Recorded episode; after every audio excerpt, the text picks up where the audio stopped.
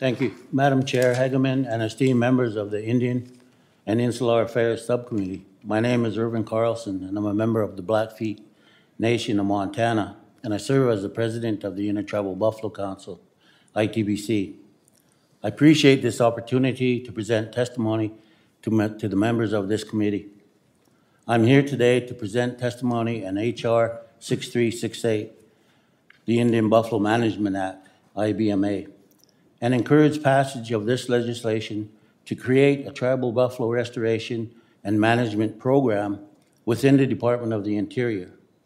I want to express my appreciation to Congressman Doug LaMalfa as the prime sponsor of this bill, to Congressman Cole and Obernolte as well as to Congressman Peltola and Torres for their co-sponsorship.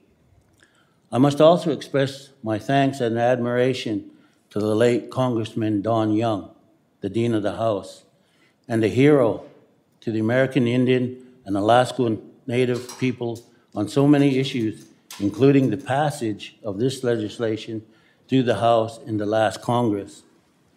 We should pass this bill because the Indian people need it, but also as a tribute to our dear friend Don Young, as a lasting testament to his legacy.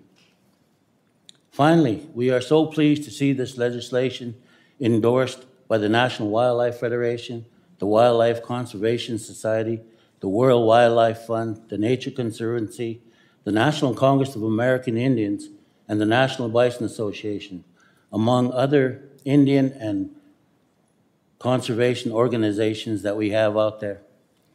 As many as 60 million buffalo once roamed these lands. The Indian and the buffalo coexisted, and a sacred spiritual relationship developed. To this day, you will hear many Indian people refer to buffalo as my relative. Buffalo provided food, shelter, essential tools, and clothing, and became an important component of Indian culture and religion. With the westward expansion combined with philosophy of manifest destiny took root in this country, buffalo hunters began first killing buffalo by the tens of thousands. By the early 1900s, less than 500 buffalo remained. Indians lost their primary food source, cultural practices, and independence. Sitting Bull, the great and eloquent Sioux chief, once said, A cold wind blew on the prairie on the day the last buffalo fell, a death wind for my people. Fast forwarding to 1991, when approximately 10 tribes came together and formed the Intertribal Buffalo Council for the purpose of reestablishing buffalo herds on our lands. An important supporter was Senator Conrad Burns of Montana, who used his position on the Appropriations Committee to help secure funding for the ITBC. Unfortunately, in succeeding years, that funding has been very minimal and left to the whims of whoever happened to be in control of the BIA in any given year.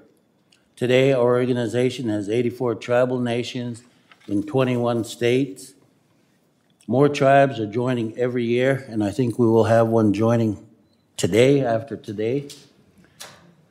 These tribes want herds for various reasons, ranging from food security and a source of protein to job creation, but perhaps most fundamentally for cultural purposes. I wish you could see what happens when we take a trailer load of buffalo to an Indian reservation that has had no buffalo for over a century.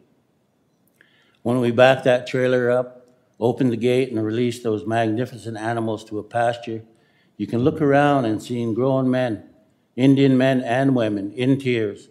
You will hear yells of joy, elders singing buffalo songs that have never been heard by their children or grandchildren.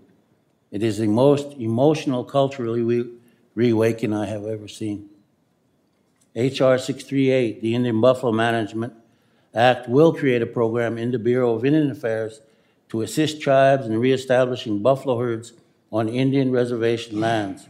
It will also direct the Secretary to consult with tribes on matters affecting buffalo policy on federal lands.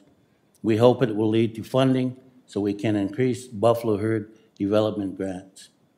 This can help with on-reservation buffalo-related jobs and infrastructure, including water development, range management, fence construction and repair, construction of corrals and handling equipment, and play, pay for supplemental feed. The IBMA will allow tribes to reintroduce buffalo into the diets of our people to address health issues.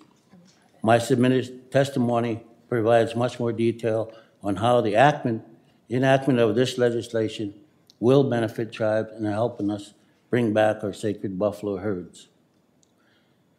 This bill, this is another bill to correct the wrong.